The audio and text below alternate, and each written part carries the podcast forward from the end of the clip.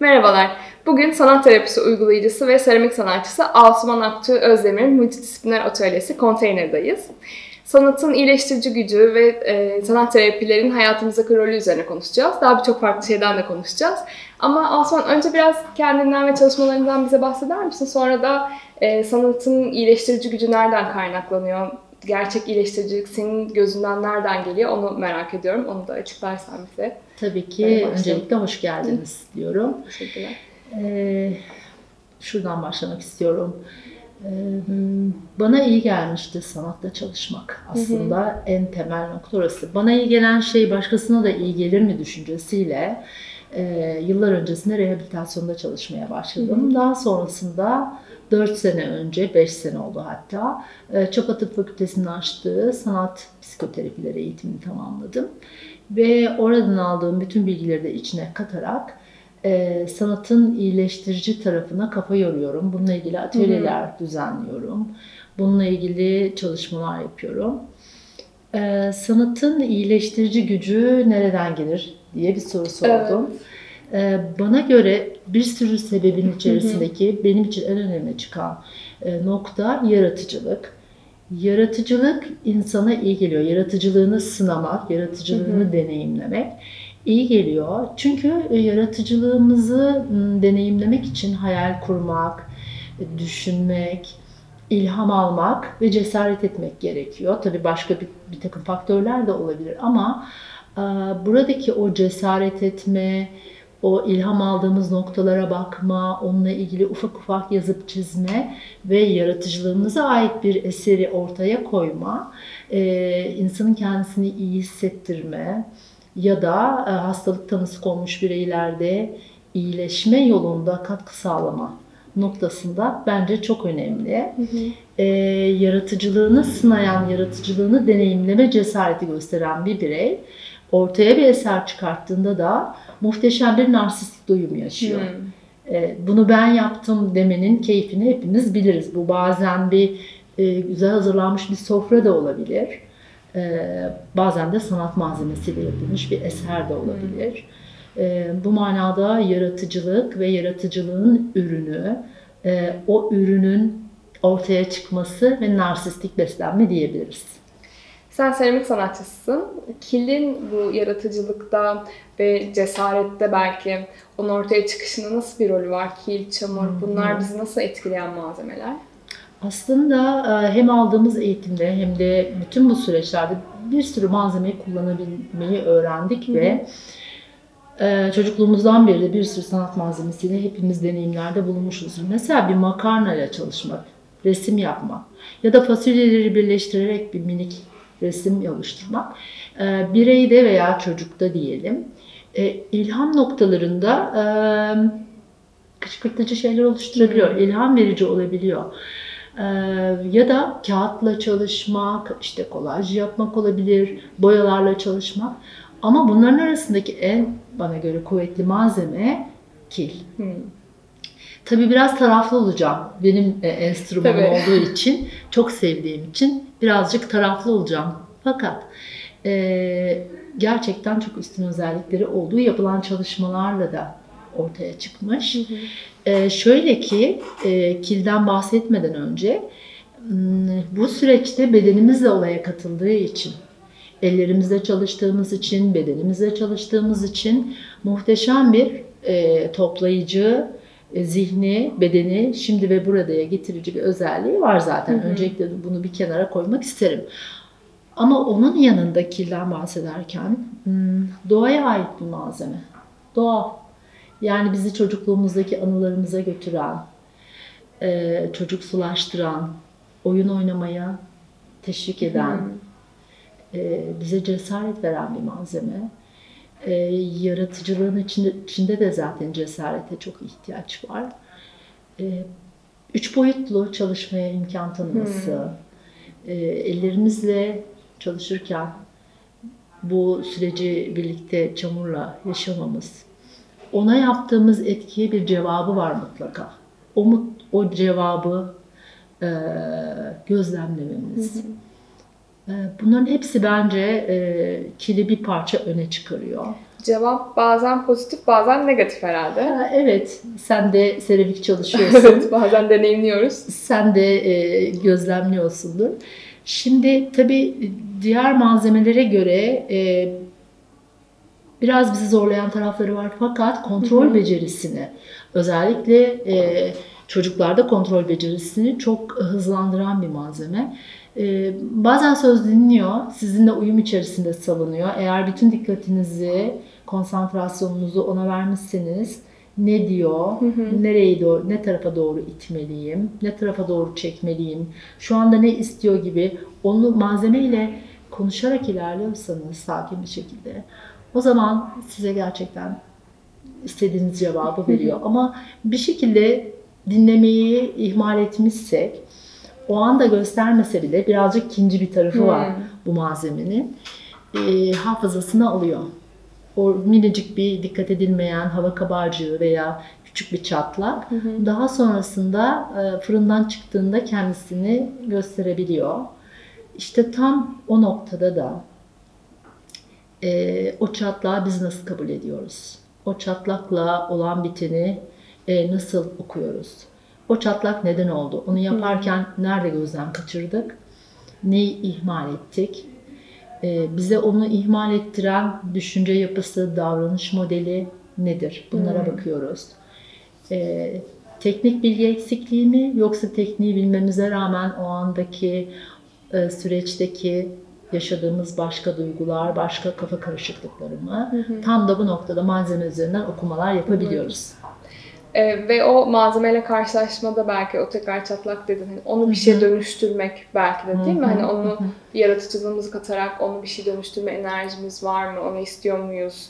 Böylece beklentilerimizi aslında nasıl yönetiyoruz gibi de okuyabilir miyiz orada? Tabii ki bunun üzerinden sohbet etmek, bir malzeme üzerinden sohbet etmek e, yaptığımız işin aslında temelinde var. E, burada e, sanat terapisi uygulayıcısının en önemli görevi empatik bir e, eşlikçilik yapmak. empatiyle e, eserin üzerinden okumalar yapmasına, bireyin kendi kendine okumalar yapmasına yardımcı olmak. E, burada e, malzemenin üzerinden bizim konuşmamız doğru olmaz. Hı hı. Kişinin o anda teknik eksiği mi vardı, duygusal olarak mı yeteri kadar o eserle ilgilenemedi, e, efendim kontrol, tekrar etme, bunlarla ilgili bir beceri eksikliği mi var? Bunlara bakabilmesi için çok e, kıymetli bir malzeme olduğunu Hmm. düşünüyorum. Üç boyutlu olması ve e, bir süre beklememiz de bizi aslında e, sabırlı olmaya ve o kontrolcülükten uzaklaşmaya e, çağırıyor, Çağırıyor. çağırıyor diye düşünüyorum. Sen hem yetişkinlerle çalışıyorsun hem de çocuklarla çalışıyorsun. Çocuklarla çalışırken özellikle son dönemlerde neler gözlemliyorsun? Onların ihtiyaçları, bu malzemeye verdikleri tepkiler, neler yaşıyorsunuz burada? Evet, e, çocuklarla aslında çalışırken e, çok daha oyuncu olduklarını, Hmm. daha cesur olduklarını, biz e, büyüklerle aynı atölyeyi büyükler ve çocuklarla deneyimlediğimizde çocukların oyuna çok daha çabuk katıldığını e, gözlemleyebiliyorum. E, hatta bu mekanla ilgili hep bahsederken büyüklerin oyun alanı diye bahsederim. E, çünkü biz büyükler oyun oynamayı biraz e, bırakmış durumdayız Hmm. bedenimizin de katıldığı e, oyunlardan biraz uzağız. E, aynı atölye yönergelerini verdiğinizde mesela bir denizin içerisindeki canlılar olalım Hmm. hadi bakalım oradan yola çıkarak bir heykel yapalım dediğinizde çocuklar oyuna katılmaya çok daha müsaitler. E, cesaret etme potansiyelleri, potansiyelleri daha yukarıda. E, o manada ben çocukları e, çok cesur, e, yaratıcı, e, oyuna e, katılmaya müsait görüyorum. E, çocuklarla olan çalışmalarda kilin artısını şöyle söylemek isterim. Doğaya ait bir malzeme. Yani herhangi bir oyun hamurundaki o kimyasal e, elastikiyet, e, müdahaleli Hmm. şekil yok. Doğal bir malzeme koyuyorsunuz önlerine. Üstleri başları biraz kirleniyor. Bundan da hoşlanıyorlar. Çünkü bir oyun hamuruyla çalışırkenki hissiyattan daha farklı bir hissiyat. Ee, Doğal olduğu için onları tekrar oyuna davet eden, Hmm. doğaya çağıran bir malzeme. Hele hele bu aceleci yaşamın içerisinde e, ellerine program verilen çocukların işte şu saatte e, servise binilecek, şurada şu e, etkinlik var, burada bu e, çalış görevleri olan görevleri çocuklar. olan çocuklar için e, onları çok sakinleştirdiğini, e, onların e, o aceleci tavırlarının biraz daha e, sönümlendiği bir atölye ortamının olduğunu Hmm. gözlemliyorum ben. Önce hemen öyle başlamıyorlar çünkü bedenlere geçmiş bir bilgi var. Hemen aceleci bir şekilde şimdi ne yapıyoruz'a gelebiliyorlar ama e, zaten çok, çok kalabalık gruplarla çalışmıyorum. En fazla 3 çocukla Hı hı. çalışıyorum. Grupla çalışıyorsak eğer. Diğer türlü tek tek birebir e, o malzemeyi nasıl kullandığını gözlemlemek adına e, o aceleci tavrından yavaşça sakince malzeme zaten onu buraya getiriyor. Hmm. Neden dersek o kontrol becerisine yaslanmak zorunda çocuk.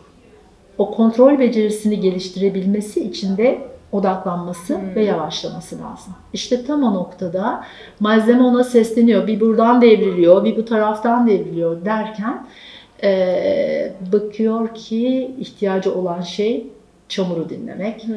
Eee, bu hızlı şehir yaşamında eee, betonların arasında doğadan uzaklaşmış çocuğun bir parça doğal bir malzemeyle e, bu süreci yaşamasının iyi geldiğini görüyorum ben. Kesin öyledir diye Hı hı. tahmin ediyorum. Bizim de aslında belki o çocuksu duygularımızla çamura yaklaşmamız, daha onunla etkileşim kurmamızı sağlayabilir herhalde. Tabii kesinlikle. Ee, öncelikle zaten e, en çok kafa yorduğum şeylerden bir tanesi estetik kaygı taşımadan üretmek nasıl olurdu? Yani hep şunu söylüyorum atölyeye başladığımızda. Bu eseri birisi görmeyecek olsaydı, birisi fikir beyan etmek durumunda olmasaydı, hiç kimseye göstermeyecek olsaydınız siz bunu nasıl yapardınız? Hmm. Yani tabii ki teknik imkanlara sahipse çünkü e, ben bunu böyle yapardım deyip fırına koyup patlamasına engel olacak teknik müdahaleleri tabii ki yapıyoruz. Ama ben bu süreçte bir atölye çalışmasının içerisinde e, kişinin e, şuna bakmasını çok arzuluyorum. E, biri beni görmüyorsa ve bu eseri de görmüyorsa nasıl bir şey çıkardı ortaya? Ben bunu kimseye göstermeyecek ve Hmm. e, bir geri bildirim almayacaksam nasıl yapardım? Hmm. İşte o cesaret noktasına ihtiyacımız var. Malzeme üzerinden diğer yaratacağımız bütün o yaratıcı tarafların açılması, diğer bütün yaratımlarda o ezber kalıplardan çıkmak, bize dayatılan, gösterilenlerin dışında bir de başka bir şey deneyimlemeye cesaret Hı edebilmek için e, eser üretirken estetik kaygı taşımadan e, süreç odaklı bir şey yapabiliyor muyuz? Bu büyükler için de çocuklar için de çok faydalı diye düşünüyorum. Bizim aslında yaratıcılığımızı en çok ortaya çıkaran şey o sürece, o kaygı taşımadan o sürece kendimizi bırakabilmemiz herhalde. Hı hı, Kesinlikle ve e, nelerden ilham alıyoruz buna tekrar bakmak gerekiyor. Aslında doğa en büyük ilham verici kaynağımız. E, İşte bir ağacın dalından, işte su taşıma sisteminden tutun da yaprağına kadar her bir parçası, kabukları, bir bir ağacı, ağacın üzerindeki yaşayan minik canlılar, Hmm. mantarlar, her birisi bir e, herhangi bir sanat dalı veya bilim dalı için ilham verici nokta. Hı hı. Ama biz bunları bakmayı unutmuş durumda olabiliriz bazen. İşte tam bu noktada e, ilham vericilerle tekrar buluşmamızı, ilham vericilere bir kere daha bakmamızı, e, başka noktalarda aa bu da buna dönüşebilir mi acaba diye cesaret etmemizi, sakince bunu deneyimlememizi sanat sağlıyor bence. Tabii benim enstrümanım hep söylüyorum çamur olduğu için e, ve çok da sevdiğim için e, ben okumalarımı, çalışmalarımı çamurun Çamur üzerinden yapıyorum. Çok da güzel yapıyorsun. Teşekkür ederiz. Ben teşekkür Ee, bir de kitap görüyorum. Bize herhalde önermek istediğinde bir kitap var. Evet, bir de ondan kesinlikle. Şöyle istersen. gösterebilir miyim? Evet, tabii ki. Ee, şu- sanat terapisi uygulamalarının olduğu bir kitaptan bahsetmek isterim size. Olcay Güner ve Nur Dinçer adında iki tane klinik psikoloğun yazdığı e, şahane bir kitap. Bugünlerde elimden düşmüyor. Çünkü içerisinde hem sanatın iyileştirici gücüyle ilgili bir e, anlatım var. E, birçok kaynak taranarak hazırlanmış bir kitap bu. Aynı zamanda içerisinde e, uygulamaların da olduğu, sanat terapistlerinin, e, sanat terapisi uygulayıcılarının kullanabileceği e, reçetelerin olduğu şahane bir kitap. E, elimden düşmüyor bu aralar. E, sanat terapisiyle ilgili bu kitabı kullanıyorum. Tavsiye ederim. Tamam. Biz de dinleyicilerimize, okuyucularımıza tavsiye ediyoruz o zaman. Çok teşekkür ederiz Osman bizimle paylaştığın için. Hem de atölyeni bize açtığın için ve bu güzel eserleri de. Bunlar galiba çocukların yaptığı değil mi? Evet. Diğer yandan da. Gençlerin yaptığı, çocukların yaptığı eserler. Eserlerle bir arada Eserler. konteynerdeydik bugün. Ee, çok teşekkürler tekrar. Ben teşekkür ederim.